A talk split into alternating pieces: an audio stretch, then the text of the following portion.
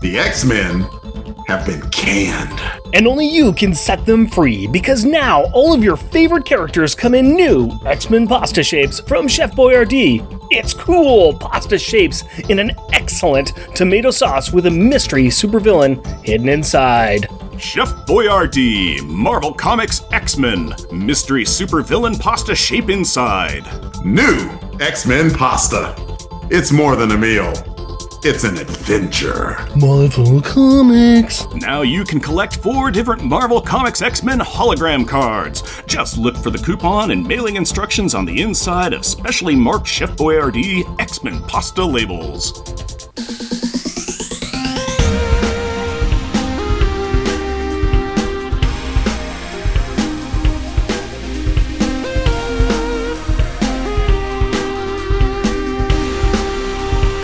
Welcome, dear listener, to our podcast. Jeff and Rick present Unpacking the Power of Power Pack, where we journey through each issue of the most underrated Marvel series of the 80s while drinking beer. analyzing awesome and amazing adolescent adventures, and absorbing alcohol. I am Jeff. I am Rick. And I am Delvin.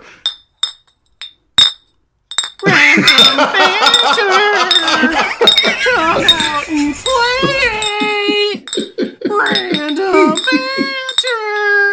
Come out and play. Yay!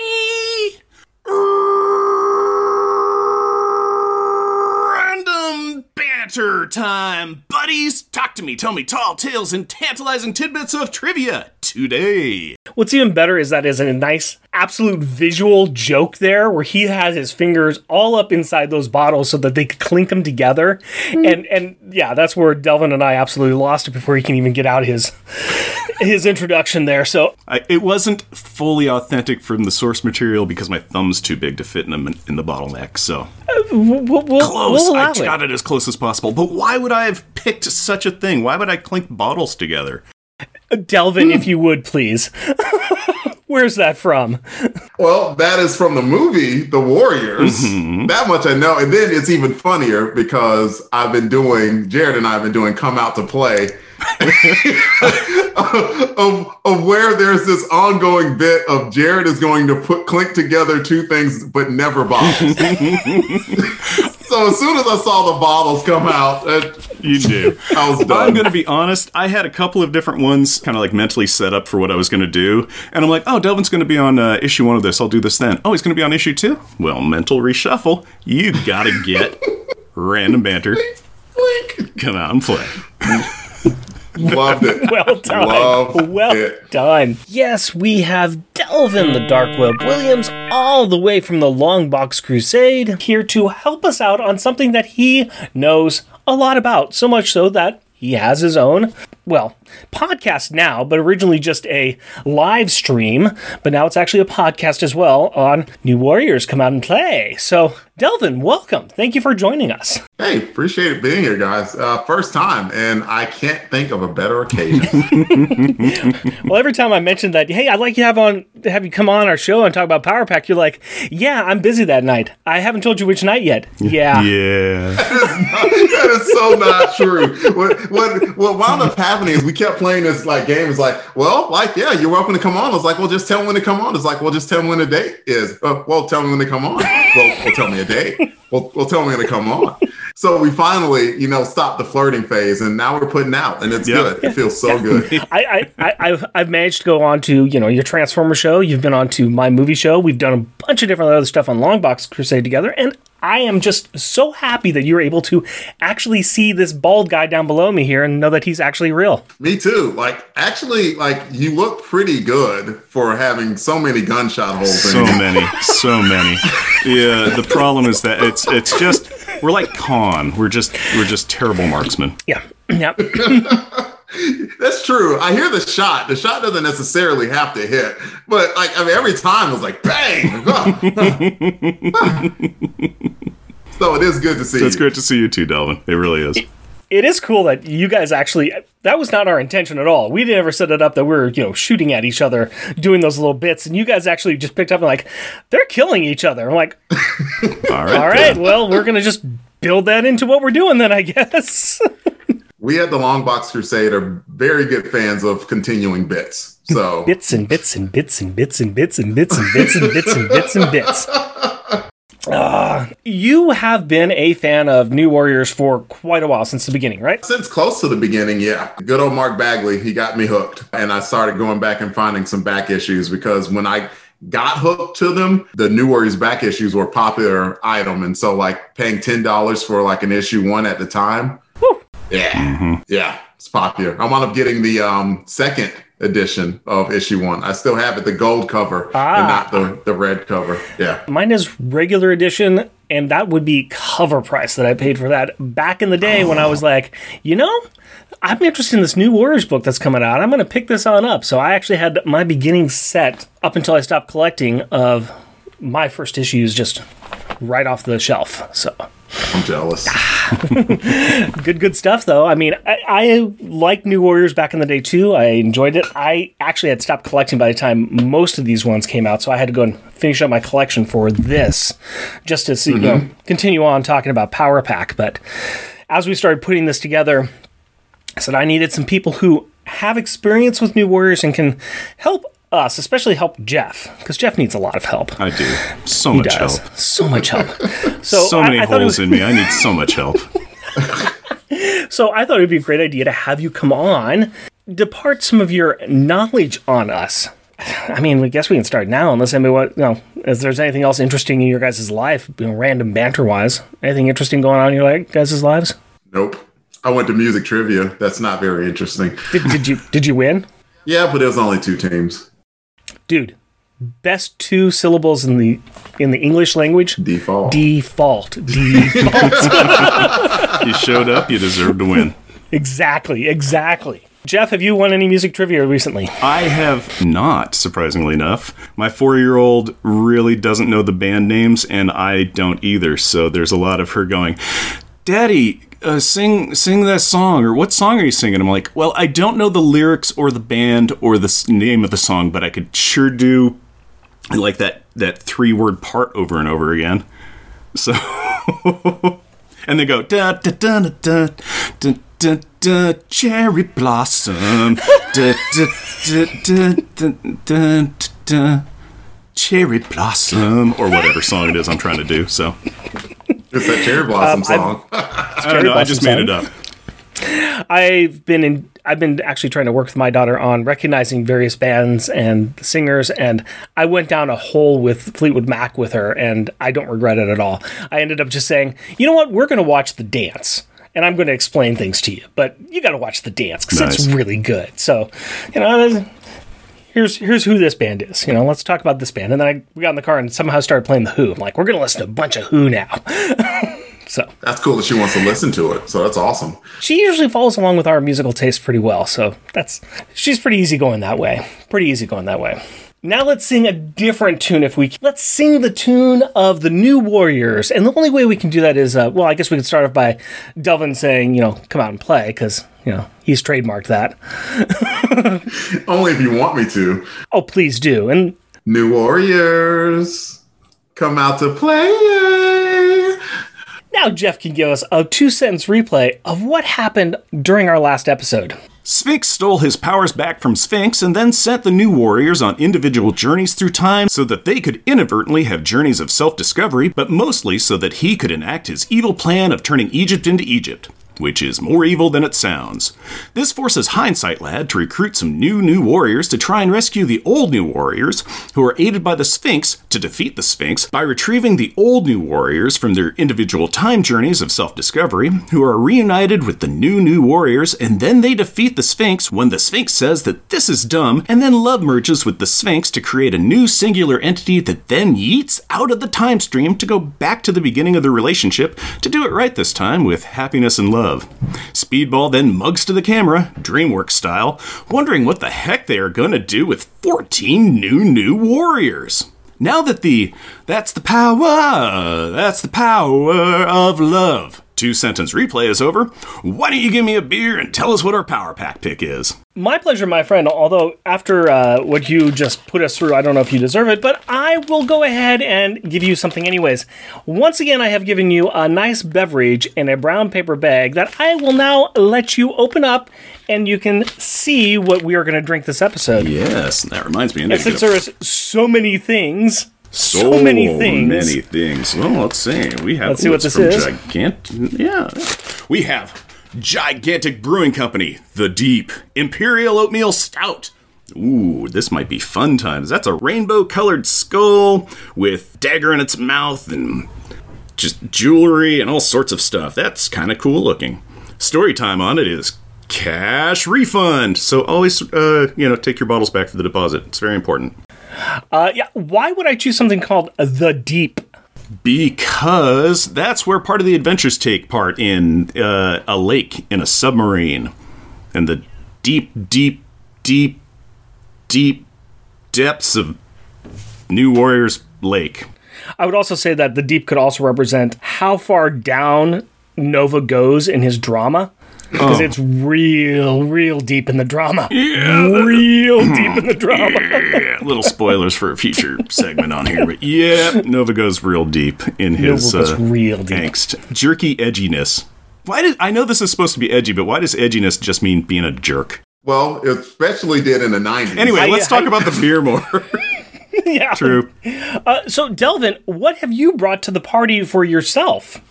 Well, I didn't really know what to bring, so I threw together some Aviator gin and some lemon tonic water. So I figured, you know, the New Warriors always seem to be in need of a ride, and they were they were stealing rides from Sprocket, who was really supposed to be Night Thrashers, but then she was nice, and then they couldn't find anyone else. So I went with Aviator gin.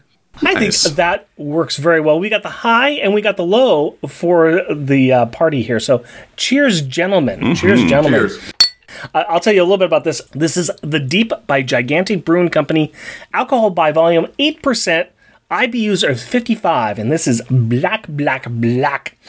Uh, the description Rising from the darkest depths of our creative well, this imperial oatmeal stout will overpower you. Succumb to the rich, full flavors of chocolate, caramel, and espresso as you enjoy your descent into the deep.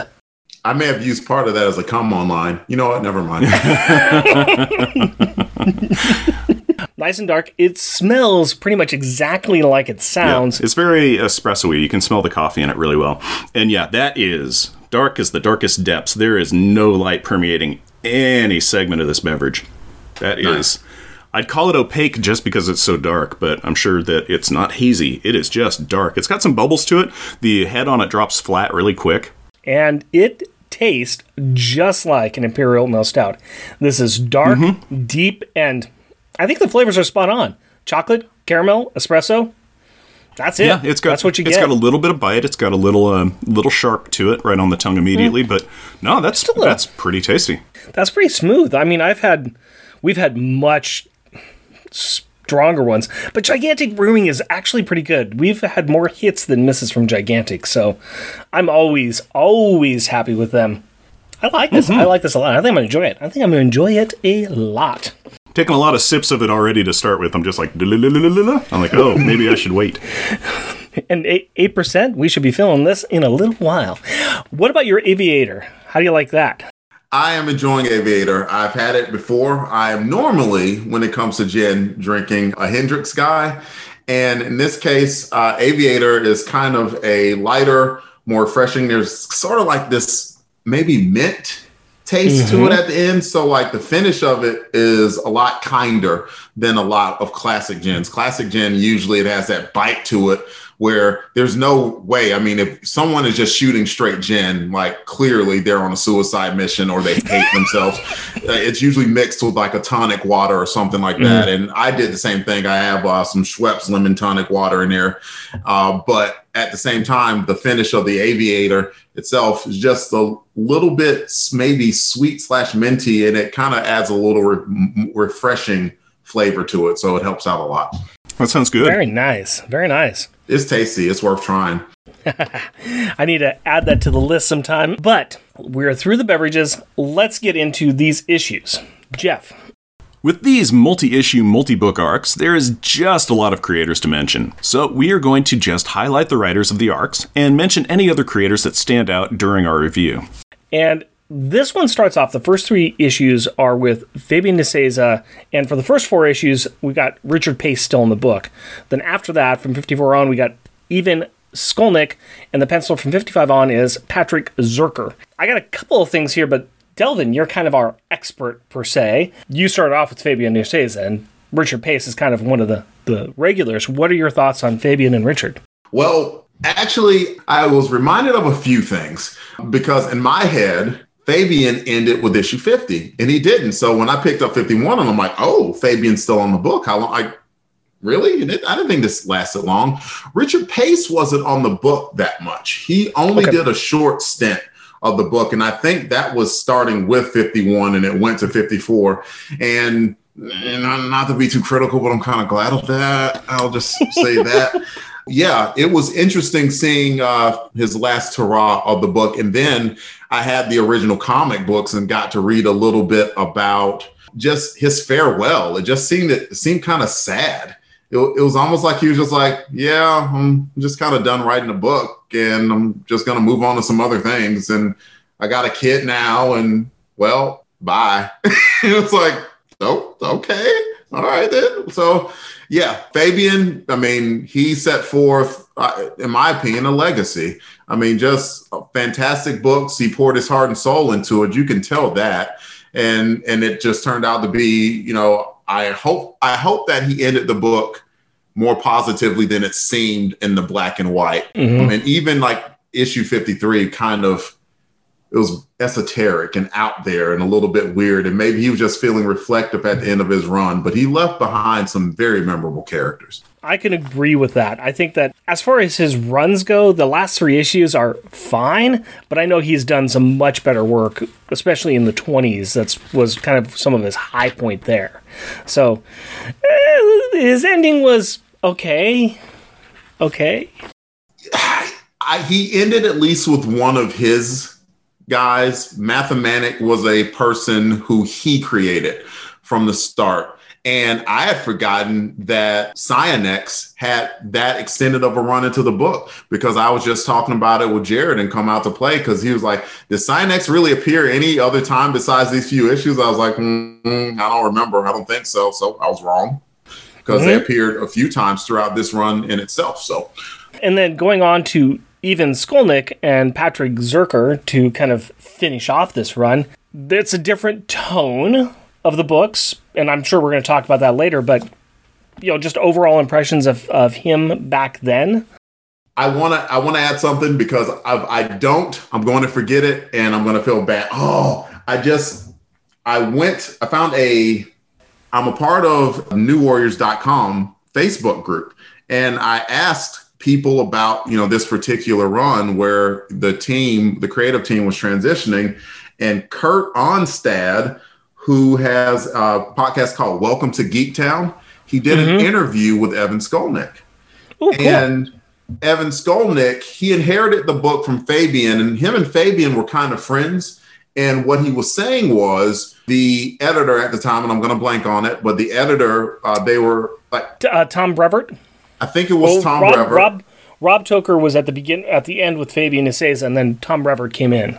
Yeah, Tom Brevoort was looking for a um, new writer, and at the time, it was there was this sort of rumor controversy swirling around Marvel that you know people were giving their buddies their books and everything like that, and it was very not nepotism, but you know cronyism going on. Mm-hmm. And so he actually knew Tom and he knew Fabian and he asked to do a pitch and he did. He did a pitch and apparently tom went out and got some other uh, writers who evan did not name. And he said one of the reasons that he got the book is that he had an affinity for the characters. It seemed like a lot of people wanted to come onto the book and basically like yeah you know these characters let's just kill them all and like come up with our own new warriors type thing. And tom uh, was like no no that's that's not what we're doing here. And Evan actually came on and had ideas for the characters as they lay, and that started his run with the book. It was a little bit different tonally, but I think that he at least did his best to try and stay true to the characters. And I appreciated that. Like, I think that's all you can do as a writer, especially on as the follow up writer to the original creators of the book. You're and You're after never 50 ma- issues. Right. After 50 issues. Yeah after 50 issues and there's there's no way you're going to hit every note that uh-huh. fabian did. There's no way because that was fabian's idea and that's fine. Uh, and but I think Evan did a good job of staying faithful to the feel of the new Warriors, and and I'm glad of as well of Patrick uh, Zircher because Patrick came on and he was probably the third uh, dynamic artist that the Warriors had on the book because there's Bagley and then there's Darick Robertson who had his own great style and then Patrick came on with his style and it was really good and it jumped off the page and that was cool. I enjoyed seeing that and and any book needs that. Any book needs those mm-hmm. artists that you remember from the book and Pat uh, Zircher came on and, and did a really good job the last few years of Warriors. And he's still around too. He's still mm-hmm. working. Uh, he just finished up a run on Savage Avengers. I saw too. So he's he's still out there. This was kind of beginning of his career, and he's still going. So he moved through the 90s and made it through that era with very very 90s art and having you know solid work nowadays too so Okay, Jeff, you want to say anything else on that too, or just kind of move on to talk about the actual arcs of this book and, and kind of go through the 10 issues that we're going to kind of go through? I think I'm well versed in the lore of New Warriors. It's a comic book that I've recently started to read. So, I, yeah, let's move on because I have nothing to add to that. so, in this run, we've got Alex Power and Firestar Hindsight Justice, Nova uh, Speedball, and Turbo. We also have Bandit, Dagger, Darkhawk, Namorita, Night Thrasher, Rage, and Silhouette. And I did that for a reason because some of those people retire, some of them decline, some of them turn evil, some of them get kicked out, some of them quit, and some of them retire. So we have changes going on, which means that we've got what I call the arc of this of this entire series of this 10 books that we're going to be looking through, rebuilding, shaking up and changing the story as we go from one creator to another creator. Now we're going to go ahead and go through a quick rundown of each one of these books. This is New Warriors 51. Uh, hello, Officer Max. Uh, hi. Yeah, uh, I need to order a half dozen of your Ultra Hip Tech 101 office swivel chairs with lumbar support, black mesh. Uh huh out of stock. Okay, what is comparable? Well, we have a theme over here. Yeah, first rule of Fight Club make sure you have enough room for your bigger Fight Club. But that's okay because Mad Thinker is spying on the double X size team due to their new fame during their most poignant story beats. Dagger is on the outs with Cloak before joining the team. Rage has foolishly gone to Speedball for advice on dating an adult woman with a child, even though he is just 14. And yes, the advice that he receives is just as bad and cringeworthy as you would expect. Alex has to try and defend his power stealing and new team membership to his family by saying the new Warriors want access to their powers, but not them, and that he wants to hang out with the older, cooler kids. Good defensing, Alex. Nova is still trying to fix Chimera's hot tub. I don't know what is just distracting him. Uh, yeah, hell yeah, I do. It is the thought of all the implied conjugal connections that they will have when he finishes the install because New Warriors is an edgy, mature book with edgy, mature themes. Also, Speedball. Silhouette and Bandit have announced that they are leaving the team. Finally, the Mad Thinker informs the team of originals how much they have changed and how proud he is of them all. Good job, team. Darkhawk plays the Batman card and says he's there when they need him. Dagger, Powerpax, and Turbo get told they're new warriors in training, so stand quietly over there and wait for the edgy, mature adults to acknowledge them from time to time. Edgily, of course. And finally, Speedball mugs to the camera, DreamWorks style, saying that since the babe to guy ratio on the team has improved, that he might finally be able to get a date. This thought is quickly shot down. New Warriors number 52. Now that the main team is set with Night Thrasher, Firestar, Justice, Chimera, Nova, Rage, and Speedball, with Turbo as an active backup and Hindsight Lad as a busybody, it is time for the next problem. So let's all give a warm welcome back to Psionex, an edgy, mature team of superheroes. They jump into a potential gang war and quickly stop it. I guess they are Punisher style good guys now. Oh, except Asylum, who pulled a gang member into his dark dimension, and the kid died due to a pre existing heart condition. Which is a shame, as all the gang members were actually children having a squirt gun fight. Oopsie! In the Not Danger Room, Chimera and Rage are testing their powers. Bottom line, Chimera is stronger, Rage has more potential, and Speedball is just weird. The New Warriors are then tasked with bringing in Asylum and his team members who haven't turned themselves in because they are also trying to bring him in, which they do with some punching and exposition. Night Thrasher then mugs to the camera, DreamWorks style, saying that Asylum will have to live with the guilt of having taken a life for the rest of his life. New Warriors number 53. So, you all know math, obviously, and as we all know, everybody loves to math dawn to the dusk, 24 to the 7, and especially on bankers' holidays. Well, nobody loves to math more than Mathmaniac from Psionex. This dude maths so hard, he makes people think that the kid who was killed last issue, Darius Clements, is actually alive. And that the date is the day before the day Darius died of completely accidental Dark Force related complications. Like I said, Mathmaniac maths so hard. But mathing that hard has some consequences, like newspapers repeating the same day over and over and over again, like some cross between Groundhog Day and Newsies with a lot less singing. Things get weird as Psionex is seen fighting the New Warriors live when they are all locked up because they killed a kid with a squirt gun, which which obviously didn't happen because they aren't locked up, uh, even though they are. The point of this whole issue is that Mathmaniacs is using his math to try and solve the issue of Darius dying by making everyone believe that he had not died. But time does not work like that, and Darius's ghost just wants to move on. The issue ends with Chimera mugging to the camera, DreamWorks style, saying that Mathmaniac's actions were noble but misguided, while a hulking, spiky, shadowy new big bad says that now is the time to strike. New Warriors 54. There is a war occurring in Rwanda, and a team known as Air Force, original name, is trying to help get medicine to the refugees. The new Warriors are watching this and trying to find as many excuses as they can not to get involved, except that they are superhero busybodies who've been given a plot device to follow, which is that the refugees in the Air Force, original name, has just been attacked by a mysterious group.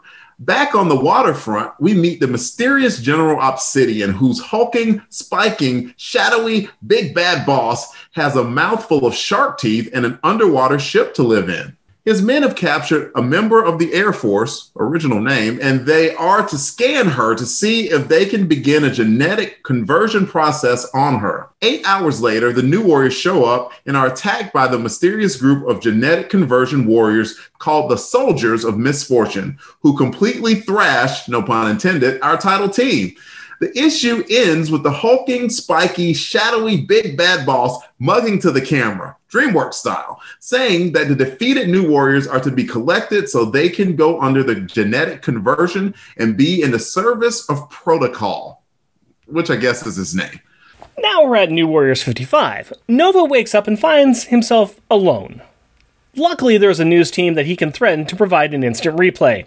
The soldiers misfortune sank into the ground and have imprisoned the other team members on their whale ship. Nova meets with the remaining members of Air Force, Original name. and they call Hindsight Lad for help. It is time to call in RAT, the Reserve Action Team. Wait, that is a horrible name. Anyway, Mickey gets the turbo suit from Mike because the Warriors want her, not him. Ouch! Alex Power steals his sister's powers, but not Jack's, which may be even more of a jerk move, I'm not sure. Darkhawk and Dagger apparently misplaced their pagers, so the two heroes head off for their solo mission of doing a team up. That sentence was horrible, but accurate. The new team of the heroes follows the bad guys' coded radio transmissions to the sub, which allow Nova and Powerpax to lift it way out of the water and then drop it onto the water surface. The issue ends with Nova not mugging to the camera, DreamWorks style, screaming that it's time for round two. Let's pate. New Warriors number 56. Let's see. Fight, fight, fight. Surprise. Fight, fight. Science. Fight, fight. Escape. Oh, uh, more detail. Okay, fine.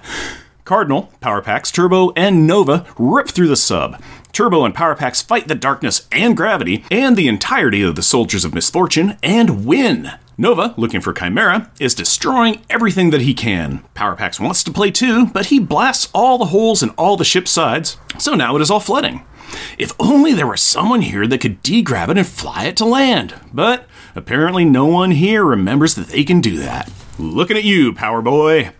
This is why we can't have nice things like a whale sub. The defeated soldiers of misfortune teleport away so their feet don't get wet. Chimera and Sparrow, a member of Air Force, Original name. have been successfully brainwashed and attack Nova and Cardinal. During the fight, Cardinal begins to drown, and Nova flies him out to save him. The ship explodes, all the new warriors are safe, and Nova knows Chimera must have been in the exploding ship.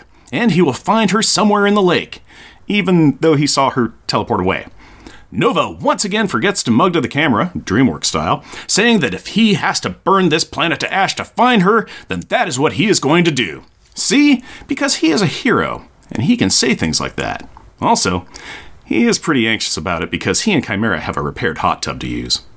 New Warriors 57. Hey, this looks Mirror Universe familiar. Nova's holding Night Thrasher over a rooftop ledge. I guess Rich Rider is a bit angry. Thrash was off doing his own thing when the Warriors needed him. Again, Nova makes an ultimatum. It's either Thrasher or Nova. Justice agrees that Thrasher is not a team player. So the divorce occurs. Nova, Justice, Firestar, Turbo, and Speedball are the new New Warriors. And they lost the coin toss, so they also get Hindsight Lad. Rage decides to hang with Night Thrasher. And speaking of broken houses, Alex is getting the riot act from Jack about stealing his sister's powers and now his, which is the biggest no no in Jack's big book of no nos. Alex's response to all of this is being a self-centered jerk saying that to protect them that he won't give his siblings powers back until he thinks that they're old enough to use them. I'm sure we will get into this a bit later. Nova is still on a mission to find Chimera, so he threatens Hindsight Lad with bodily harm if he doesn't find her for him. This doesn't go over well with his fellow heroes who want to notify her next of kin. Nova is not willing to talk to Namor and leaves. Then Namor shows up, and a fight happens because Namor shown up. Improbably, the Warriors violently stop Namor and convince him that they care for his cousin and want to find her. Meanwhile, Nova still hasn't gotten a note that he needs to mug to the camera DreamWorks style and is swearing to the stars that he will find her and love her forever. And now we do a little bit of a shift, I guess, in New Warriors number 58. Hey, it's Sabra. She's been mentioned on this show before, which means that she is in at least one other comic book that we own. Sabra is here because the Prime Minister of Israel is at the UN for a secret peace talk between Syria and Israel, and a terrorist attack by the enemies of peace is here too. And so are the New Warriors. Honestly, this secret peace talk is a little crowded. Justice Firestar and Speedball, with an assist from Sabra, mop the floor with these rude dudes, and we find out that the Warriors were asked to provide security with the recommendation of Captain America. We also find out that Justice thinks that Sabra is the bee's niece in the cutesy patootie department, which is something that I think the kids say these days. Flashback to eight days earlier, we see some doctors deciding to use a mind controlled human weapon to attack the peace assembly. Back to the present day, we meet Batal. The Syrian super soldier. For some reason, the Israeli and the Syrian heroes do not like each other. I cannot imagine why. And their verbal attacks continue until Sabra's eyes light up and she attacks Batal and fires on the UN Council. Also, there's a side story about Chimera fighting the mental control as Protocol tries to find out about the New Warriors.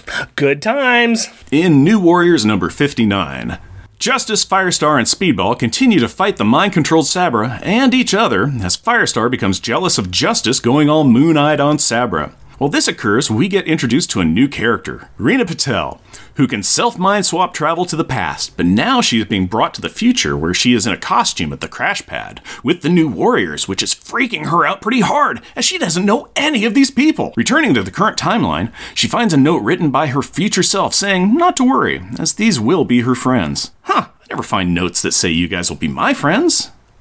And by the looks on your faces, I never will said Jeff.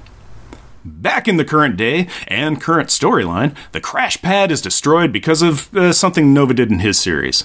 Turbo finds Hindsight Lad there, and they are both confused about what happened, which seems normal as so many of the teammates are left out of the loop as a default setting. Back in the main action, Sabra has found the Prime Minister. Justice is able to stop her by staring at her and reciting a Jewish prayer, reminding her of who she is and breaking the mind control. While Sabra is led away, Justice gives a moving speech which leads Sabra to invite Justice to Israel for a little bit of, uh, hot tub repair. If you know what I mean and I'm sure you do. Then Turbo shows up to inform them that Nova is in San Francisco with no powers, and that we should read Nova number 18 to find out more. But we we we won't, because we don't want to. And apparently many people didn't, and that leaves New Warrior 60. Rich Rider jumps off a roof to try to kick in his powers, which does not work. Luckily, Turbo swings by to catch him. Nova explains through the use of a lot of backstory, his power was taken back by the people of Xandar and given to Garthan Saal. Garth was fighting some shapeshifter, probably a Skrull, but lost. Now, there is some alien threat that will destroy the world, so you know it must be a Tuesday. We actually see the captured Garth in a machine, not partying, being mocked by the creature who turns out to be a dire wraith or the mother of dire wraiths or something. The new warriors head to California for some fun in the sun and adventure and world saving. After arriving at a secret entrance, Making their way through a big armored door to an underground fortress, Alex clouds through the door, but finds a guy in a containment suit that tricks him by saying there is deadly poison in the air and leads him away and captures him in a trap that could easily be dealt with by the destroyer power set, but isn't because of uh, forgetful reasons, I guess.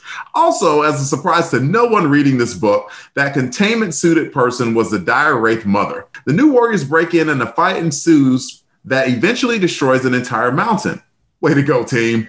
Garthan Saal explains to the new warriors that Volx is the queen mother of the dire wraiths, and she wants the power to free her kind from limbo. Back at the crash pad, Turbo and Alex become full timers.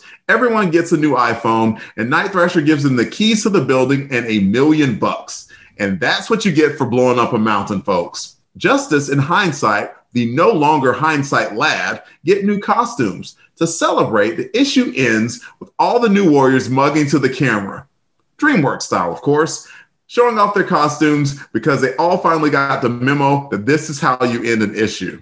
Epilogue Prologue Rena Patel, the future time slip of the New Warriors, sees Speedball die in the future and vows to try to save him in the past because, well, comics, folks and nobody was sad ever again. So I hope you all caught up with that wonderful breakdown of all 10 issues. Yay! Now we get to talk about some of the themes in the issues or things we want to talk about. And here's some just ideas for us. I see there's kind of three main story arcs here going on. Well, four if you count the last one because it kind of hangs out there on its own with Rich Rider. You got the Psionex at the beginning, you got Rwanda War, and then you got the Enemies of Peace. What do you guys think? Do you guys got a favorite one of those three arcs that you actually enjoyed? No. no. Moving on.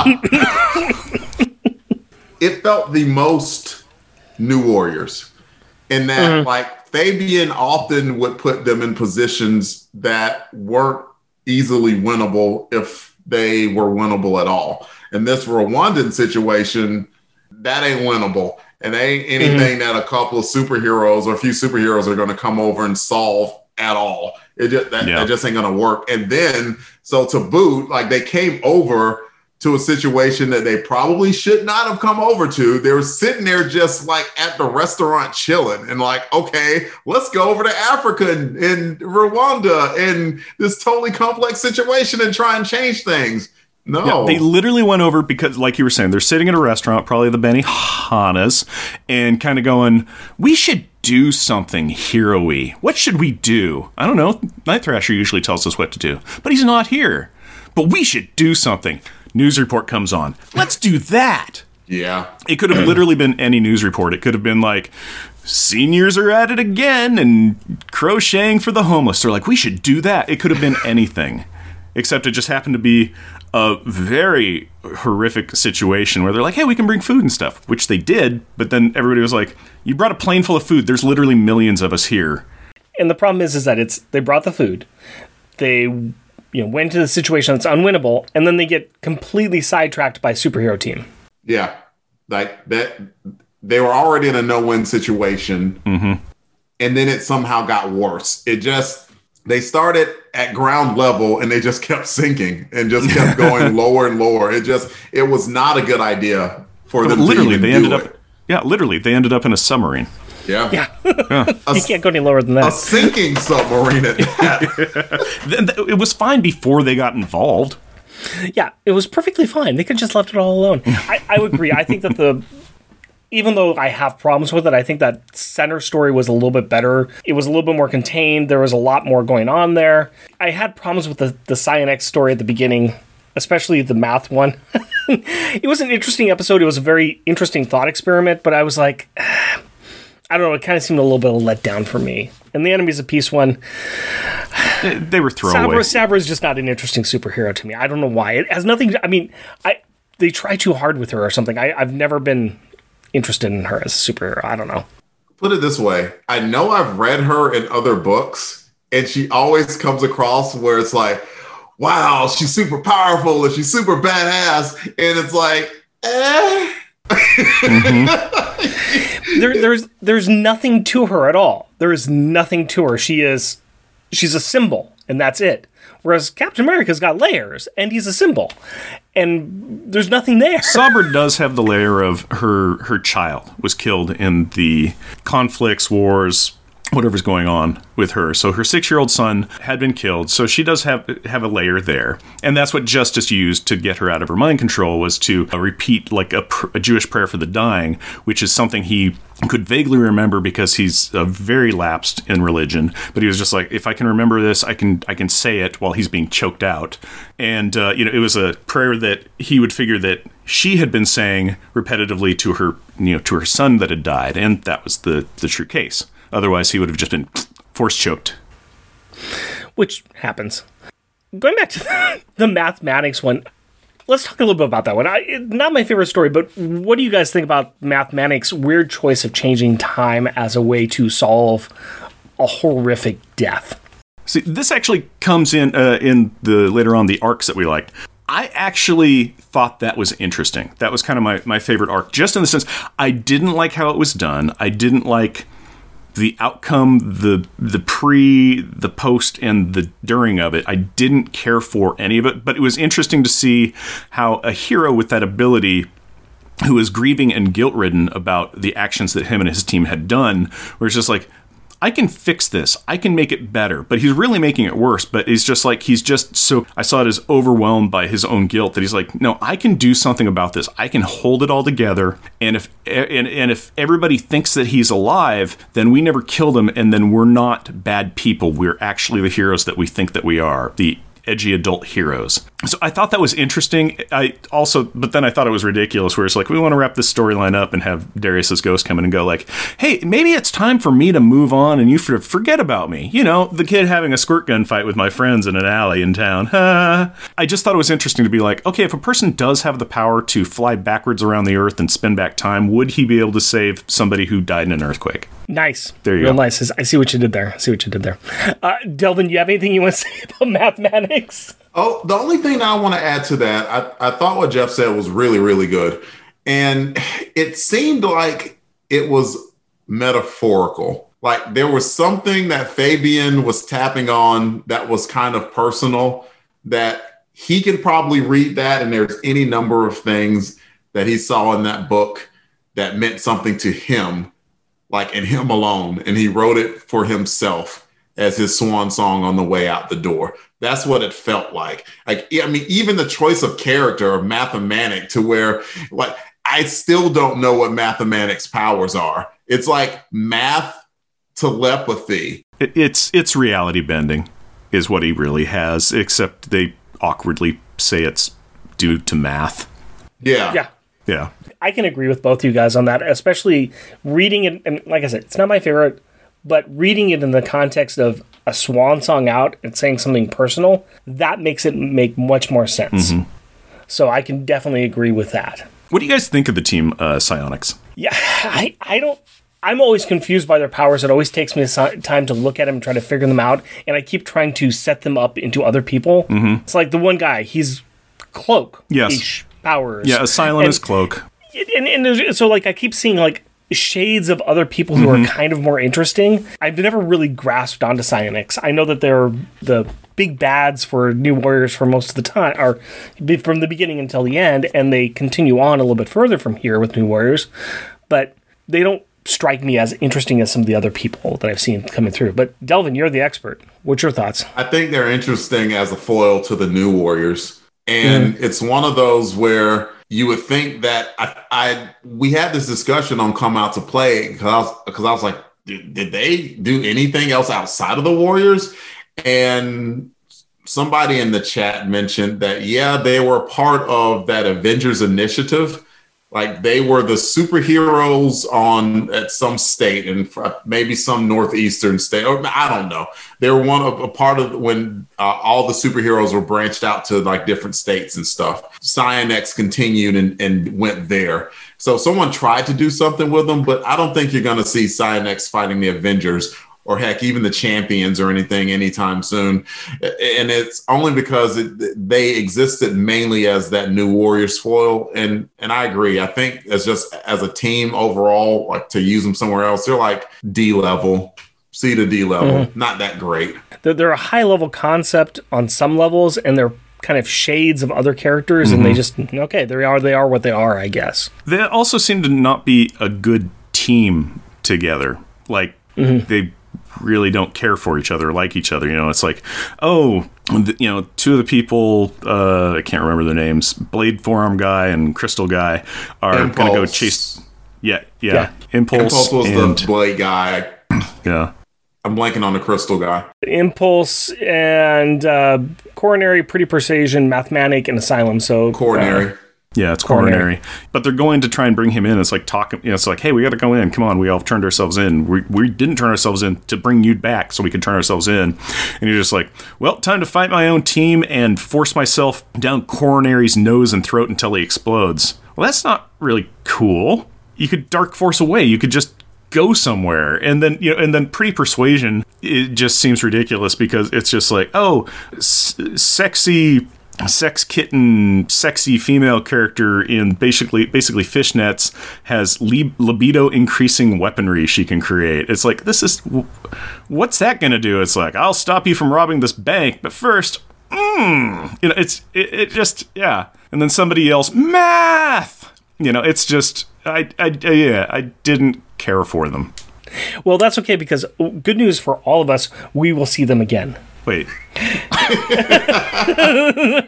uh, yeah, we, we will see them again a little ways down here. So they're they're coming back. Well, put put it this way: at the end of this arc, I had forgotten that Dwayne and Rage tried to make them into their own team. Yeah. I was like, uh huh. I was like, that happened. Oh, yep. ooh, yep. it's been a minute. Maybe I need to pick up 61 through 70 and just read those like for a refresh because I had totally forgotten about that. Yeah, that was yeah. that was kind yeah. of a funny bit in the comic where you know Rage is talking to Dwayne. It's just like, hey, are you feeling confident about this other team we're gonna do? Because I I can I can hit send. You know, I'm gonna hit send to the to the new new new Warriors. Uh, you wrote an email. Am I sending it? send it. Yes, send. Oh, we made a mistake in sending it. Let's talk about the divorce of the family then. Oh, it's very sad it's very sad. Uh, we, we, I mean, the divorce of family, it's it's not very fair. I mean, Night Thrasher and, and Rage go one way, and the rest of the team gets stuck with Hindsight Lad. So, I mean, that's just I like not Hindsight fair. Lad. That's just not fair at all. Um, I like him. He's a good man in the chair. What do you think of? Uh, what do we think of Night Thrasher leaving the team? Does it help kick the dynamic down the right path with putting other people in the leadership position? And kind of moving the angry black youths off to the side? Or is that uncomfortable? Well, from the podcast that I listened to, the Welcome to Geekdom podcast, Evan Skolnick had a plan of eventually making Nova the leader of the team which is what happened. So, what better way to make Nova the leader of the team than to have Night Thrasher take a step to the side or back? Because, as we already discussed, the Warriors were sitting around without Thrasher, who went off to do his own thing. And then they decided, hey, without Night Thrasher and leadership, let's go to Rwanda and take mm-hmm. a whole series of L's. And then they got back and they were like, well, you could have helped us, Dwayne, and Rage, and it's your fault. It's like, it really wasn't. Yeah. His fault. Yeah. You're right. That guy with the skateboard probably would have helped a lot in Lake. you know how much desert well, skateboarding there are? There is so much. Well, I so think the first much. I think the first thing Night Thrasher would have said was no. Next. you know, or hey, let's get a plan together and then we'll do this. Yeah, the the, the man of African American descent would have been like, "Nah, man. Nah. Nah. nah. Mm. We're good. There's nah. there's no winning here. I'll tell you what, I'm gonna write a check. Yeah, yeah.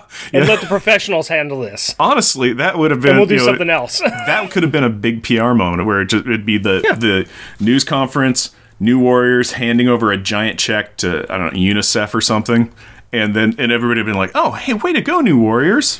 hey, I should do that too. Yeah, Yeah, but instead we have blaming him and Night Thrasher and Wage walking away. So, I mean, we see what happens after this is they make more and more and more questionable decisions or, you know, questioning the leadership decisions. Nova as a leader, That's okay. Here's kind of the thing on that though is technically Nova kind of slid into the leadership position, mm-hmm. except he didn't, and also went Night Thrasher rogue all on his own. Mm-hmm. You know, it, it, Night Nova number eighteen. You know, read it right there. And then he loses his powers, and then it seems like Justice kind of slides into the leadership role at the end here. So it's and and you can probably speak to this, Delvin. Justice has always been kind of fighting with Night Thrasher anyways to kind of be a leader himself since the beginning. He's one that has the most experience per se. Not necessarily fighting. I mean, it was always Dwayne's team, but like more and more, it became apparent that Marvel Boy was always prepared. He was super cool in a fight as well. And those are usually characteristics that go well with battlefield leadership. So it kind of surprised me that in this run, from the 51 through 60 run, Marvel, excuse me, Justice was not a good leader. Even to be fair, like the situation at the uh, summit or whatever, where as much as I'm a fan of the New Warriors, if I had asked for Captain America and I got the New Warriors, yeah. Yeah, that, at that point, do you go, oh, yeah, we're good. We'll just So hire a new security team or so something. you so you don't like us. Is that what we're saying, Captain America? You, did, did we give you a parking ticket or something? I mean, I think the exact words that I'm making up that Captain America said when he was asked to protect this secret peace conference was, I don't need the L. America out. like you realize I'm Captain America, right? I'm not getting egg on this face. yeah, yeah. this is America's face. you, you want me to get involved with uh, international politics at the UN? Cough. Speaking of good choices and bad ideas, when you decide to you want to talk to somebody or not talk to somebody and you want to try to get out and you make a choice about how to get involved with a certain superhero, make sure you know what you're doing when you're getting involved with Namor. yeah. Superhero is a strong word. Entity in the Marvel universe. There you go. There you go.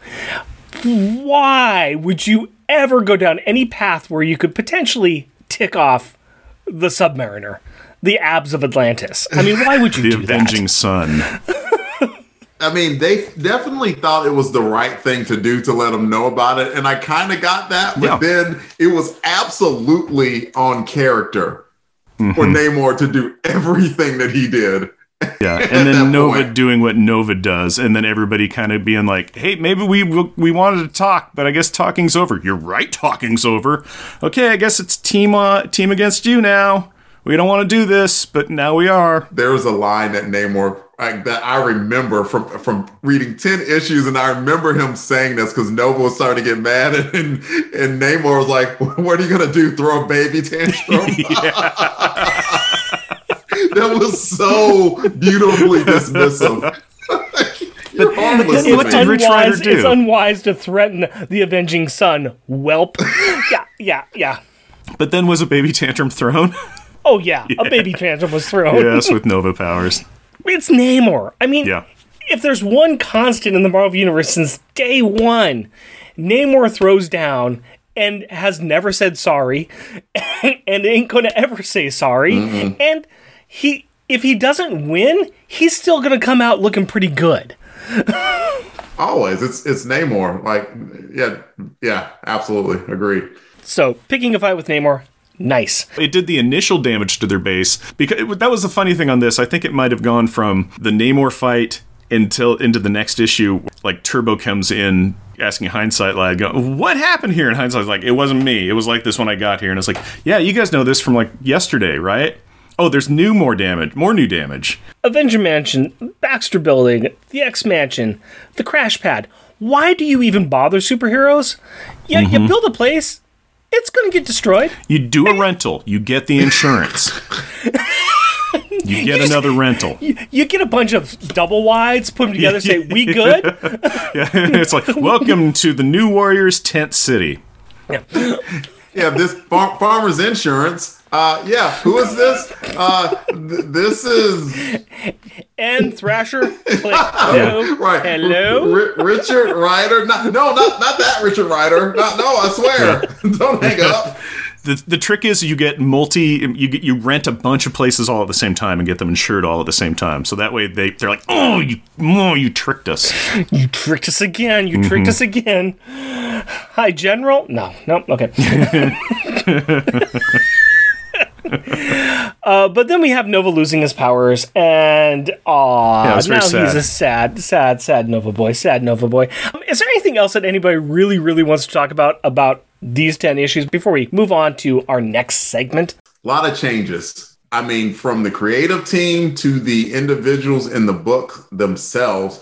And look, I don't care who you are. I mean, you got the new Warriors, and over the course of these issues, they said goodbye to the founder of the team. And then Chimera is God knows where at this point. Yeah, Chimera, Night Thrasher, Silhouette, who's been around since the beginning as well, Yeah. exits out of there too.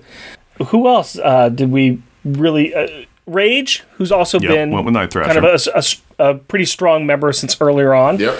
So yeah, you and then you've got in some newer people you don't really know that well. Mm-hmm. Hindsight lad becomes hindsight, gets a new worse costume. And then you've got Alex. then you got yeah. Alex Power. Yeah. So power pack moments. See, there are. We need to tie this into power pack. And why are we doing this? It's because Alex is on the team. Yes, and we That's- love that's why. ourselves some power pack. We love ourselves. I mean, it's the name of our show, so we that's why we're here. So we've got some great moments with Alex. This, this high level. We've got Alex being creepy with his sisters. Alex ignoring everything Power Pack has done, uh, and then stealing and keeping the powers. And Alex's justification of it perpetually is just terrible. It's not like when we were in Power Pack, you guys are just kids, you wouldn't understand it. I mean, we saw terrible things, people dying, a war. They've been in two wars. Yes, Yes, they were. They were. They were introspeller. They've been doing fighting drugs and stuff. They've Yeah. They've Yeah, they- seen people die. They've had gun violence in school. They've seen a demon invasion of their hometown. Once? No, twice. Yeah, just fridging. I mean, shelving these kids so hard. Being creepy about it, too, because he's not like ta- discussing it's just like, hey, family, I need to borrow the powers real quick. I'm going to be, you know, two days tops. I'm to go deal with the thing in Rwanda. Don't talk to me about it. I don't want to. It's a loss already. Hey, Katie, Julie, how's the Power Rangers? Siphon, siphon, siphon, siphon, siphon. What's going on with the show? Are you having fun? Siphon, siphon, siphon. And it's Jack going, he's stealing powers. He's doing it. He's stealing powers. Like, what? No, what are you talking about? But also, bye. yoink. Yeah, and he's just Yeah. he just is sidelining him. And there is a part in there where he's taking them and he's like, "No, I, since I'm older, I'm going to hold on to the powers until I think you guys are ready to be using the powers in today's world." Here's something interesting though: is that the new warriors are helping and, and enabling this a little bit, and then not only with with him, but they also do it with Mickey as well. Very because much they want so. Mickey. They want Mickey with a suit. They don't want Mike because they like her more. Mickey and Alex are kind of on that same trajectory where it's just Yeah. like there's a shower, shared power set. You, in Mickey's case, they want Mickey because she's skillful. With Alex's power set, they just want the power set. They don't want Alex, is what it really seems like. Well, I mean, would you? He's Not- kind not of a in- wet noodle. Not in this incarnation. I mean, uh, yeah, he's the youngest one in the group. He's a kid, but depending on who's drawing him, he's either very much a kid or he's about a seven foot tall, jacked uh, beef man of age 25 Well, or something. He, so he has to look the part, you know. So, Delvin, you are not as familiar with Power Pack or these characters that much. What is your impression of Alex Power? based off of these books, he's kind of an f up. I know enough about Power Pack to know. It's it's funny because what I do know is these books came out in the '80s, and you know these kids had the powers, and immediately you think kids having powers, oh, they're harmless. But if you look at the power set, mm-hmm. Mm-hmm. the power set, the, like the power pack, they are a ridiculously powerful team. And one, ki- like, so Alex with the ability to absorb all those powers probably should have been the most powerful person the New Warriors had, but he couldn't get out of his own way. He kept just making screw up after screw up to where it's like, yeah, we're kind of glad to have you, Alex, but there was one issue and a thing 30 years ago where Spider-Man was kind of going, "Oh, Power Pack, they're one of the heavy hitters of uh, they're a big gun in the Marvel world." And and they are. And in this, Alex in a lot of these when they're fighting the Sphinx, it's just like, okay, he's actually I think hurt the Sphinx and the entire New Warriors team of the new New Warriors and the old New Warriors and the medium New Warriors, all the all the Warriors, everybody's laid out. Alex is up. Yeah. Alex is doing stuff. It's just like he and Turbo took out the soldiers of misfortune. Alex primarily on himself. He also lifted the sh- you know the sub up. He also kind of then uh, inadvertently sank the sub. That was an well, awesome moment. That was an awesome, awesome moment. Yeah. Oh, yeah, yeah, yeah. You know, he's the most powerful, useful tool on the shelf that they just want to keep in the cabinet. They just they continue they, they just continually shelf him. It's just like he's he's he's the perfect key for any lock that they have. If you actually wanted to probably have I would say the two best members of Power Pack to get all the powers and actually use them well, I would say that it would be Jack because he has routinely take as they've switched powers over time, he will get a power which like Alex has said, "Oh, this power is weak." He gets the power and Jack starts doing things like Alex is like, "I never thought about doing that before. Mm-hmm. I never wow, okay." And Julie is probably the other one. Yep. Julie has come up with creative uses of the powers where mm-hmm. she has got them. Either one of those two would have been better than Alex. Alex has routinely been the one to like, I've got I've got the destroyer power now. I'm afraid to use it because I might hurt somebody. And then, but then when somebody else has destroyer power, throw power balls at him. Throw power like, dude, you know, he, he's not creative enough to do this. And even when they put him in a position where he's actually learning to be smarter, he still doesn't use his powers as creatively as the other kids do. No, and I, I had it in the script where the uh, dire wraith mother tricks him and then traps him in like you know it was just it was a clampy ball. It was a clunk, closed him in a ball oh no, how will the gas boy ever possibly escape with the destroyer powers or the D grav? You know, he had the the zero G powers of that stage too. It's just like you basically have telekinesis. You could tear it apart. You have the destroyer power. You could disintegrate it. You could shoot it. You could.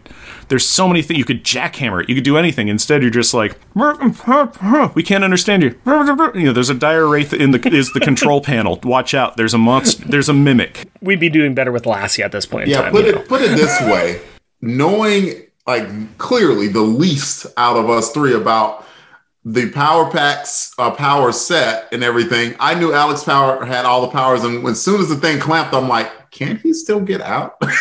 Yeah. He he kept forgetting his powers. Alex and turbo. So Powerpax except he feels bad about it. Please don't call me Powerpax. It reminds me of power pack and i feel bad for stealing all my friends powers or my family's powers which i'm going to continually do. But they flew across to rwanda and you know, his sister, who has the flight power, which he had stolen, is named Lightspeed. Her name is Turbo. He apologizes to Turbo for slowing her down. It's like, I don't know about this. Because you should be faster than Turbo. And also, didn't just in a couple of issues before, you gas, fly, teleport the entire New Warriors team to Egypt immediately? What is happening here? So it's, yeah. Yeah. Mm. Yeah. All right, all right. Let's move on to some fun stuff. Let's talk about some warrior wonderings, and this is where we are going to talk about some of our favorite things, or the funniest things, or just other things in this book. And we are going to do this starting with cover time. So, for each of us, what cover stands out in this run? Who would like to go first? I'll go. I was looking at them, and just to show you guys that someone has it, here's here's Nova 18. I, oh, I have. Oh, nice, nice, oh, nice. He's nice, fighting nice, the Purple nice, Man in space. Yeah, I mean, it probably could fetch me a mean dollar fifty. It's I, I, yeah. I bought it a dollar. I bought it for a dollar ninety five. Okay, probably the one that sticks out the most. You know, there's the law of primacy and the law of recency, and the law of primacy is the first thing that you know you see you remember the most. And New Warriors fifty one had a very memorable cover. Yeah, with uh-huh. 14 different characters on it. And normally I'm not a fan of crowded, but this intentionally was supposed to be a crowded cover to show you what mess the Warriors got in just to beat the combined powers of the Sphinx, the Sphinx Eye, the the the, the Sphinxozoids. Also known as Sphinx and Lady Sphinx. But yeah, Sphinx, Sphinx, Sphinx, Sphinx, Sphinx Cube, Sphinx Square. I had the same one on this one, and I love. I love the cover or the the title. Make room for the new warriors. It's all bent and squished at the top. That's yeah. that's good. And and you have Rage, who is going to take up all the room, and he's you know squished in himself, Yep. and you know people are. Uh, who's that? Chord is just kind of Yep. pinned with in, into the spikes on there. Yeah, it's it's good. There's there's a lot that's going on. It's done well, and it's a comedic effect, but it's worth it. It is very much worth it. This was my favorite cover as well. I love the bending of their title. I like, like you were talking about Chord on the spikes. I, li- I do like Rage all crushed up. Like I'm gonna be like, "I'll- I'm trying to be as small as I can. but I like the little stories that are going on here as well. Night Thrasher is kind of like holding Silhouette to him. Bandit is, yeah, giving him the stink eye, but also Silhouette is giving Night Thrasher the stink eye because it's like, mm-hmm. we're not dating anymore. That was not consent to be, hey, you want to do a photo? Okay, I'm going to grab you now. No, that's not consent. That was, I said yes to a photo, not to this. And then you have Turbo just kind of like, you know, just kind of doing her thing, just kind of looking. But Speedball is uh, staring down all creepy boy like, uh, eyeballing her and stuff. It's just. There's a lot of good stuff in this one. A lot of good stuff in there. And, and th- this was penciled by Richard Pace and inked by Brian Kane. And it is a very, very, very pretty cover. So Richard yeah. Pace could do some really good covers, but his interiors, man. Yeah, I, I I'm agreeing with you on this. I'm agree- the cover is amazing, and I think that his attention to detail is fantastic. But that, yeah, a lot of the inside artwork is real, real rough, Yeah. real rough. Speaking of which, though, awesome art. What piece of art in this arc kicked you in the teeth? Let's start with a joke one first. So, Jeff, what joke piece do you have in here? Mine is actually from this issue. So in issue 51 on page 14, and I call it Duck Duck Goose. because Primus, who had disguised himself as a rubber ducky in the really need to finish this hot tub up so we can uh, get hot and tubbing. It, it pops up after they leave because they got the call, you know, oh, bad timing call. We were about to really, really tub really hotly in this cold water and warm up, blah, blah, blah, blah, blah. You know, they got the, the call to go back to the New Warriors for whatever reason they did. Primus and the Thinker, who have been spying at the most intimate moments of all the New Warriors to just like narrate on their lives and be tell you know, so he can tell them how proud I am of you, weird villain. Primus had disguised himself as a rubber ducky and pops up out of the tub after they've left, and he's Primus body, golden android with a duck head, and I just thought it was funny. It's a very odd scene. It's it's Howard the Duck on steroids. Mine is on in issue 60, and this is on page 46. And this is uh, the mugging for the camera shot. And we've got the new New Warrior team with Firestar and Hindsight and Speedball and Turbo and Powerpax and Justice and sad, sad Rich Rider in the background. Oh yeah. Yeah. I like the fact that Alex is taking a knee for the f- th- thing as well because he's Yeah, like, oh, yeah, if there's it- if it- there was a camera there taking a photo, I'd be in Justice's elbow, so I'm gonna take a knee. It's it's perfect for that, and then it just kills me that Rich Rider is off in the back being a sad, sad boy. Yeah. I was looking at all this and I saw that, and it made me laugh because anytime Rich Rider is sad, it makes me laugh. This was on my list. what about you, Delvin? What did you have? Yeah, I wanted to mention like just to enhance yours. It, it, it's kind of that reminder, like if like if you're watching like a rap video or whatever, and like you know, like the main dude's looking all like badass, and there's like there's usually some hater in the back, like looking like that was Nova. Nova Nova was a hater with his arms crossed. Just, mm. That should be me. I, was, me. I was a leader, but I'm not a leader anymore. I used to pose like that. I can pose like that again. Give me my powers back.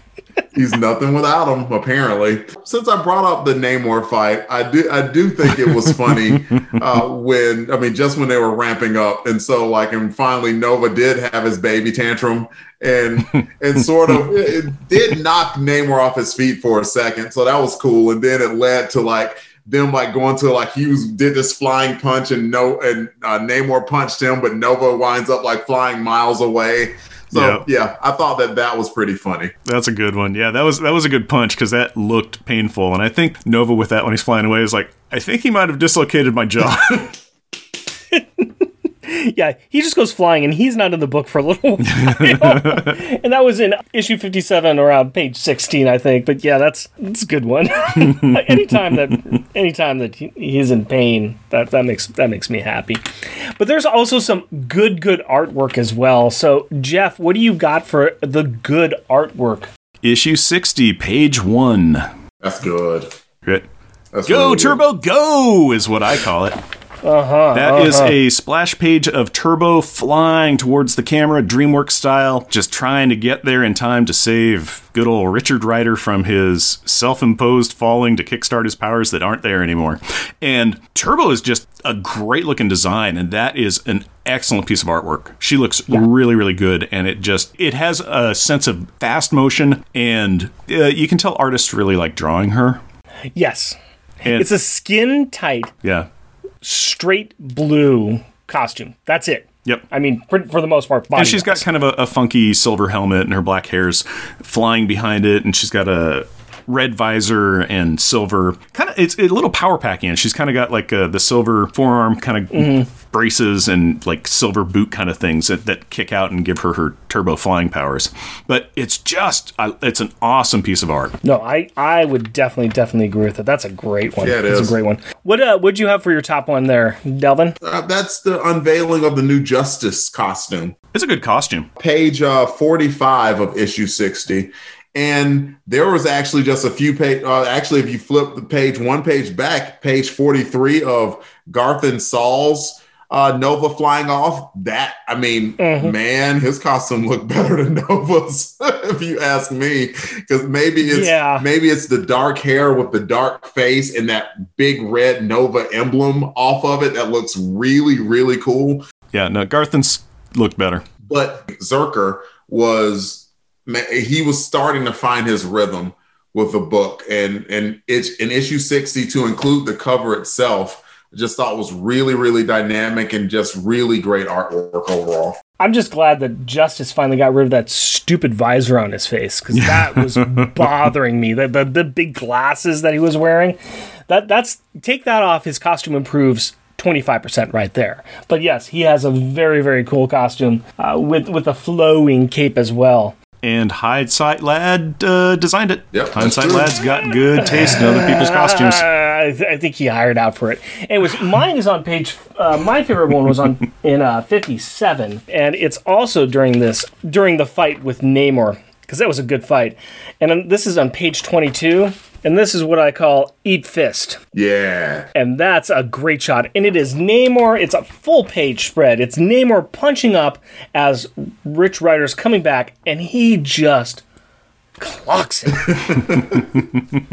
clocks it. And this is this is where he says the, the the oh no not again. He goes flying out the next one, but it is it is rough and it is powerful. And once again, it's the artist is really capturing the movement and the speed and the intensity of the moment.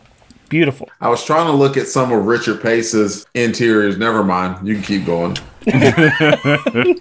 well, let's talk about this one. Let's talk about extreme moments. What was the most or the best moment in the arc? I'm going to go ahead and say mine because it's already been mentioned once and it was mentioned by you, Delvin. And this was on page, or this was in 55, and it was during their fight where Power Pax comes out and takes up the lovely, lovely submarine yeah and throws it up into the air and throws it down.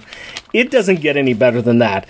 Here is a bad guy and his force who have this fantastic base of operations, this giant whale ship, and like, ha ha ha, nobody's ever gonna find us. We are Captain Nemo under the sea. Ha ha ha. and and along comes Power Pax and says, uh, nope, Yeah. don't think so. Lifts up the entire ship and slams it down. Yeah. Nova flew it up for him, but he could have done Yeah. it himself again. He could have done it himself. Yeah. Yeah, but still, loved it. That was that was power. I'm 100% with you on that because that moment alone was it was it was an excellent show of teamwork. Yeah, and yeah, yeah. when the no when the Warriors have those beats, it's really really cool to see. We've discussed the Namor fight, which was a self-contained, really good issue, and but it was cool that Nova tried to take on Namor one on one. Eh, no, but when No. they worked as a team, and mm-hmm. Justice created the TK bubble to take away uh, the rain, enhancing water. his powers, and then you had Firestar using the microwaves to start slowly sapping him, and then Turbo just came like shot way up in the air and came down, boom, as hard as she could. That was like, and then finally Namor was like, okay, maybe I made a mistake. Yeah. Okay, let's talk. Yeah. I mean, he's, he's still not giving up or anything. He's just like, let's talk. No, You but know, it's yeah. kind of neat because he's digging himself out of a crater and going, well, maybe I misjudged you guys. And he's kind of got a little smirk on his face, like, yeah, Yeah. you did good. Maybe. Yeah. Very good. Yeah, well, I'll just call it. We'll just, we'll just. It's a tie, but this might have gone a different way, but maybe not. But hmm. Jeff, do you have a favorite extreme moment in this arc? I had talked about the the Mathemanic one, where the challenge of the I have the ability to warp reality, but it's going to hurt people. But I can kind of redo a, a mistake, but I'm going to just make it worse. I thought that was really interesting. But mine was less of an ex- you know for this I'm going to say mine was a little bit less of an extreme arc and more of uh, it was just a subtle little touch where I it was a really nice little character moment where uh, it was between Turbo and Hindsight Lad, where Turbo's like, uh, "Why aren't you in your costume?" And Turbo and Hindsight Lad's like, "No, it's hindsight now." But also, oh my goodness, my costume was terrible. It was Dork City. Why didn't you guys tell me this? and uh, Turbo just has a little kind of look on her face, like, "Mm, "Oh well, you." Mm, mm." Yeah, and just like just keeps it to herself, like a little kind of like happy, like okay, he figured it out on his own. I don't need to say Okay. anything. That's great. And I just I love that. That was a, a tiny little character moment that I absolutely adored. And there was a number, a, a couple of those with Turbo that were like that, and that one just kind of stood out. I like that. Well, speaking of character moments, then let's talk about seat at the table. There's a lot of new warriors, and their table is only so big. So, who did the best and gets the really nice, comfy chair, and who gets to stand in the corner? So, we always start off with the worst warrior. Who wants to throw down and say who their worst warrior is first? I have a question, just real quick. Sure thing. Are we counting Cardinal? Because he fought with the New Warriors for, He for a fought while. with the was New in a Warriors, but he, I mean, come And on, he- yeah. yeah, I know that he is a member of the Air Force. Original name. yeah, I know he was part of that, but he fought with the New Warriors for a while on the, on the whale sub. But oh, everything about him was the he was the worst person in the world in every regard. I Just agree that he's the worst person, terrible- but, but come on, there's got to be a worst warrior. I mean, there's a lot of them. Oh, it could be so hard. I mean, everybody but Nova was so good. Everyone had their moments except for Nova, who is so good. I mean, you know, it's like yeah, Alex yeah, did stuff. I- I- Yeah, it was I'm Nova. gonna, Nova. I'm going to join up with Nova. you. Nova. Nova. in the corner. All the drama. Yes. All the drama. Well, also he's the just like, we need to save Chimera, and you can do it, hindsight lad. And if you don't, I'm gonna cause bodily harm to you. It's like, dude, dude. no, no. Well, if I can't have my powers, I'll fling myself from a rooftop and see if that makes me feel better. Again, putting words in his mouth. I didn't read issue number 18. I don't know what happened in there. I assume it No one did. Yeah. green heat kryptonite, something like that. did. I don't nobody, know. nobody did. It was Nova 18. Nobody read it. Nobody read it. Uh, Delvin D- owns Del- it, but I don't even think he's read it. D- Delvin, Delvin, uh, do, do, you going to go with us on the Nova train, or See, it's what's funny is I I sort of had him as the best, but I have a reason. I have a very good reason why, but I'll get to that. You can have that, and we'll cover that in the best. yeah. and for the worst, though, I will say probably justice. okay? And the reason why, like, I'm big on leadership character beats. And Mhm. man, he was not a good leader. And, No. and if any, like, because he's the one that led them to Rwanda, and he should have been the one that said, Y'all, like, I know that we like to make a difference, but this is not smart. We're jumping into an incredibly complex situation with zero information at all. Mhm. Yeah. And as a result of that, they got their butts handed to them, and it led to a series of like unfortunate events to where they wound up splitting the team and, and Mhm. having to get rid of Night Thrasher, and, and and and that was entirely on Marvel Boy. So Yeah, yeah, I agree. I agree with that. And and also, I, I wasn't too happy with his leadership beats in the uh, quest for peace either. I, I didn't think that he did an extremely good job over there, especially starting to hit on Sabra. That I'm like, dude, you're you're girlfriend is right there. He So wasn't hitting wanna- on her. He was just very it- admiring of her. You might want to tone it down, bro. Come on. That's not cool. Yeah. Your girlfriend who was sitting there with you like while you were in prison? at one point, at one point, Firestar actually says, "Would you quit mooning over that?" And I'm like, "Damn." Yeah, that I had the exact same response, which was, "Nope, hey, huh, uh, uh, I, it's ooh, look at the time. I'm curious now then. Uh, you, you say that Nova's your best? Well, it seemed like a lot of new warriors revolved around Nova or Nova's Rogues Gallery. Okay. They just finished uh, before I started this arc and a little bit of inside baseball. I started reading the wrong issues, but saw that it led up to. The, I got right to time and time again, and saw I was like, "Oh, here we go with the Sphinx again." Or in this case, the Sphinx is the Sphinx A, Sphinx Eye. Sphinx Sphinx Eye, Eye. uh, wha- whatever the plural of Sphinx is, and When, when you have to start plurifying apocalypses, that's a problem. Right. and, and so you've got the the Sphinx, you've got the dire wraiths, and it just seems like a lot of Nova's character beats are were the straw that stirred the Warriors' drink. And he's the one that made the decision of like, look, either you're gonna follow me or you're gonna follow Dwayne. So what are you gonna do? So yep, he definitely had angst and jerk moments. There is no doubt about it. But like he's the most prominent warrior to me. So that's why I'm saying he's the best. I can see that. I can see that he's fitting into the mold of the protagonist. He's the one that's causing all of the things to happen with his rogues gallery, with him making the decision to split up the team. He's the one who kicks it off.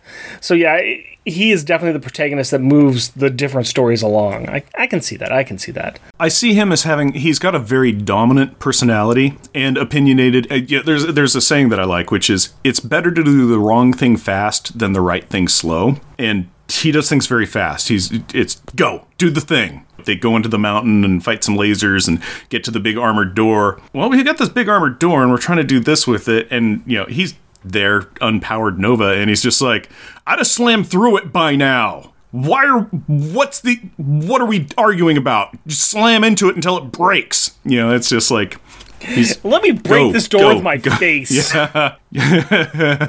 do what I do. Hit things with your face until it breaks. What your face or the thing? The thing. Yes, Your face yes. gets broken a lot too, doesn't it? Shut up. Who is your best warrior, Jeff? I uh well, I do okay, I know this will kill Rick. I like hindsight lad. Yeah, it's gonna kill quite me, a little man. bit. I, it, but but I I really like Turbo.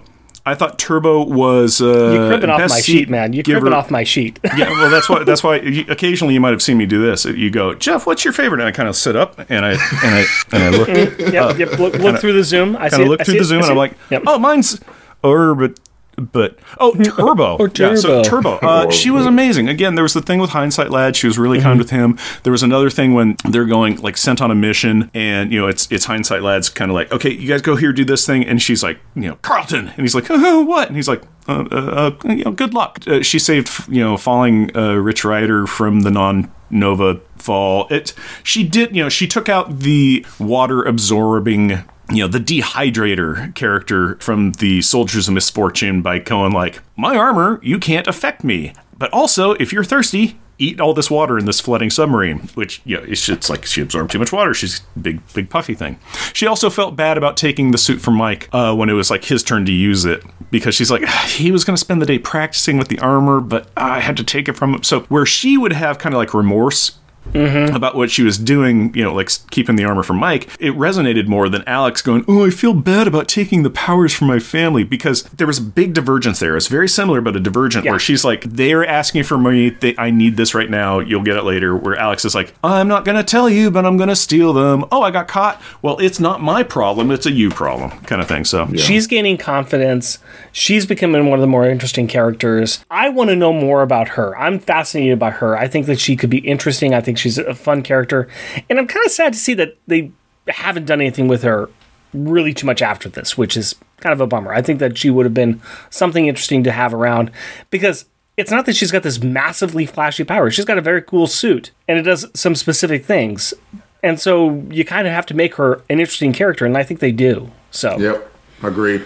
Okay, we have done that. We have made it through everything on here. So the only thing we have to do now is talk about uh, our lovely, lovely beverages. You are drinking gin, sir. Aviator gin with tonic. How'd that treat you tonight? It treated me pretty good. And matter of fact, I had to start slowing down because gin and tonic is a very good drink when you're talking. and as soon, and especially you're talking in this good conversation. The next thing you know, the cup is empty. So like I was already, we were like 30 minutes in, and I had to start just sipping it really slow just to make sure that I made it to the end of the podcast. So it did me very well. I am gonna say that this gigantic, the deep, is a very, very tasty beer. It has been. We, we've been recording for quite a while. I've been doing the same thing, sipping it gently. This is tasting about the same as it started. It started off cold, it's gone into the warm. It's still got the good taste. It's not bitter. It is very tasty. It is a bit of eating a meal in a glass. I am not going to lie on that at all, but it's a dang good meal, and I can keep on eating this a lot. It is very tasty, but it's not as good as gin as a talking drink because it is pretty thick. So it's like, mm, I'm going to have me a little bit of that tasty dinner. And then I'm like, mm, thick throat. So, uh, Jeff, mm. how many Powerballs would you give the deep. I'm going to give from it a Gigantic Brewing I'm enjoying it. I'm going to give it a, a good strong four. Yeah, I'm. I'm going to bump it up. We do halvesies on here. I know that you're not used to Delvin, but we do halvesies, especially when talking about beer, because because beer you got to get those you got to get in those in between places there. I'm giving this a four and a half on on on the uh, on the deep. It's really good. I'm trying to decide if I want to give it a four and a half or not. It's not quite a five, but It's oh, it's not a five. man, it it's not a five. it is quite tasty. You know, I'm going to stick with four. Yeah, There's my decisiveness. that's it's respectable. yeah, it's it's a very respectable four. Uh, uh, out of five Powerballs, what would you give your uh, gin and tonic? I'm with you on a four. It's it's just such an enjoyable drink, and because you know how it is. Like if if it were a five, like you wouldn't mm-hmm. want to sit and conversate with it. You want to sit there and you know sip it and like get the undertones and all that. Mm-hmm. Nah, no, I want something to drink, and so this was really good to sit here and drink and have a conversation with. So it gets a four. Excellent, excellent. Very much of the I can concentrate on the conversation instead of the beverage, and I just know that what I'm grabbing and putting into me, I enjoy. It's like, yes, that's good. Yep. I, I will Yep. keep on doing this. Shout out time! We like to recognize those listeners that take the time to write in or leave us a review. And this is for episode 88, part 2 of our interview with Carl Potts.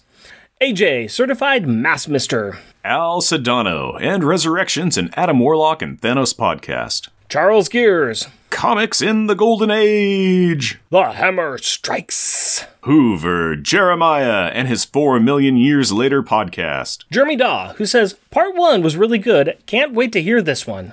Nicholas Prom and his podcast, Captain Freakout's Psychedelic Radio Show. Sean Ross and the Secret Wars and Beyond podcast. Tim Price, the Podcrasher, and his podcast, The Outsiders. Waffles from Waffles and Mario talk about things. And of course, we want to say a big thank you to our loyal Patreon listeners.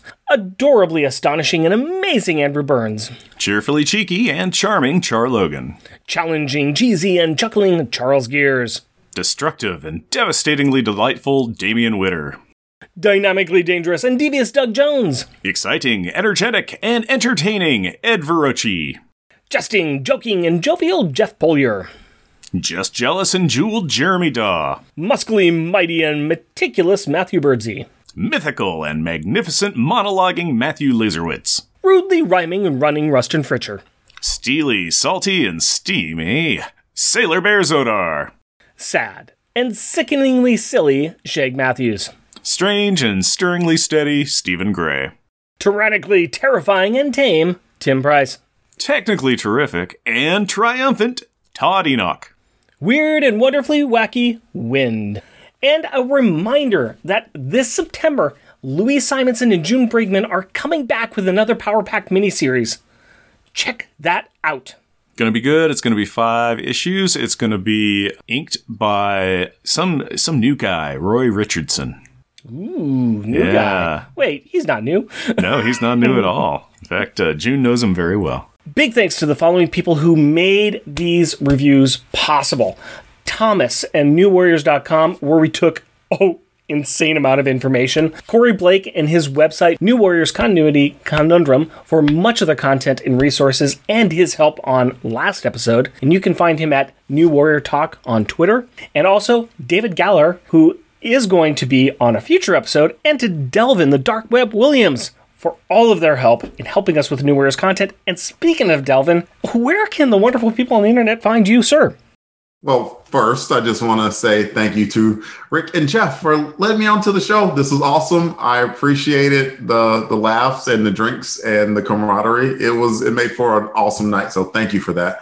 You can find me all over the Longbox Crusade Network. I host Transformers Chronicles, where we talk about another 80s property, and that is Marvel Comics The Transformers, uh, 80 issue run, of which we're about almost almost to issue 30. So there's that. I do, I, I host Come Out to Play as well, which is a New Warriors podcast, which we have about six uh, episodes in the can. We do that once a month, every second Tuesday at 8 p.m. Eastern. If you ever want to come and listen to us on YouTube, uh, Longbox Crusade, by the way. So yeah, all over Longbox Crusade Network. Oh yeah, and uh, we also do On Her Majesty Secret podcast uh, as well, uh, where we cover all of uh, anything about the James Bond universe.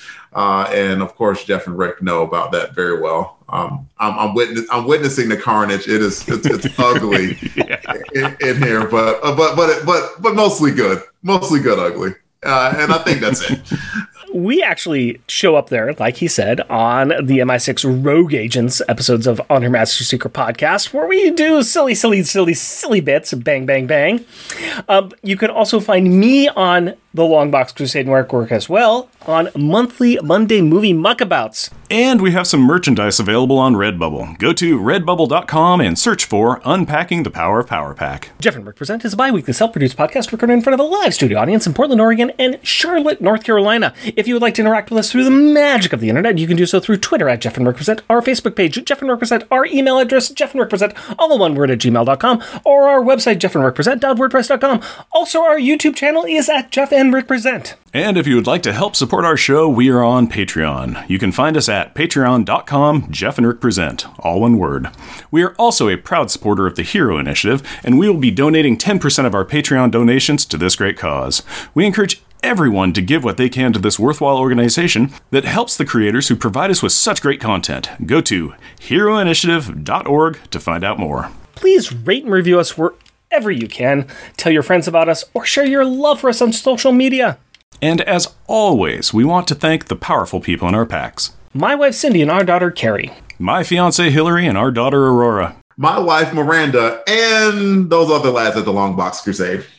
We, we love, love you. you. Until next time. Costumes off. Our theme music is 80s Action. Also featured in this episode is The Lift. All music is by Kevin MacLeod at Incompetech.com and is licensed under Creative Commons by Attribution 4.0 license. You have to light these nuts. Well, I said chose chill out. Candle Daddy is awesome. Uh, I like the fact that you do light a candle when you podcast. That's that's classy. It's classy. I like to be a classy. Correct. You can tell. When people tell you they're a classy, you know it's for real. That's truly legit. Right? Yeah. Original name. and that's what that's like. I can't believe I caught a stray like that. it's great. You're an accessory now, dude. You're an accessory. so you got you got to help us cover up these crimes. Original name. Give me one second, because of mm-hmm. course Facebook took me away from the New Warriors page.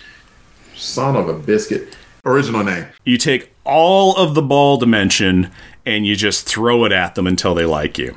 The ball dimension. Original name. Reena Patel, who can mo- Reena. Reena Mattel. Reena. A girl.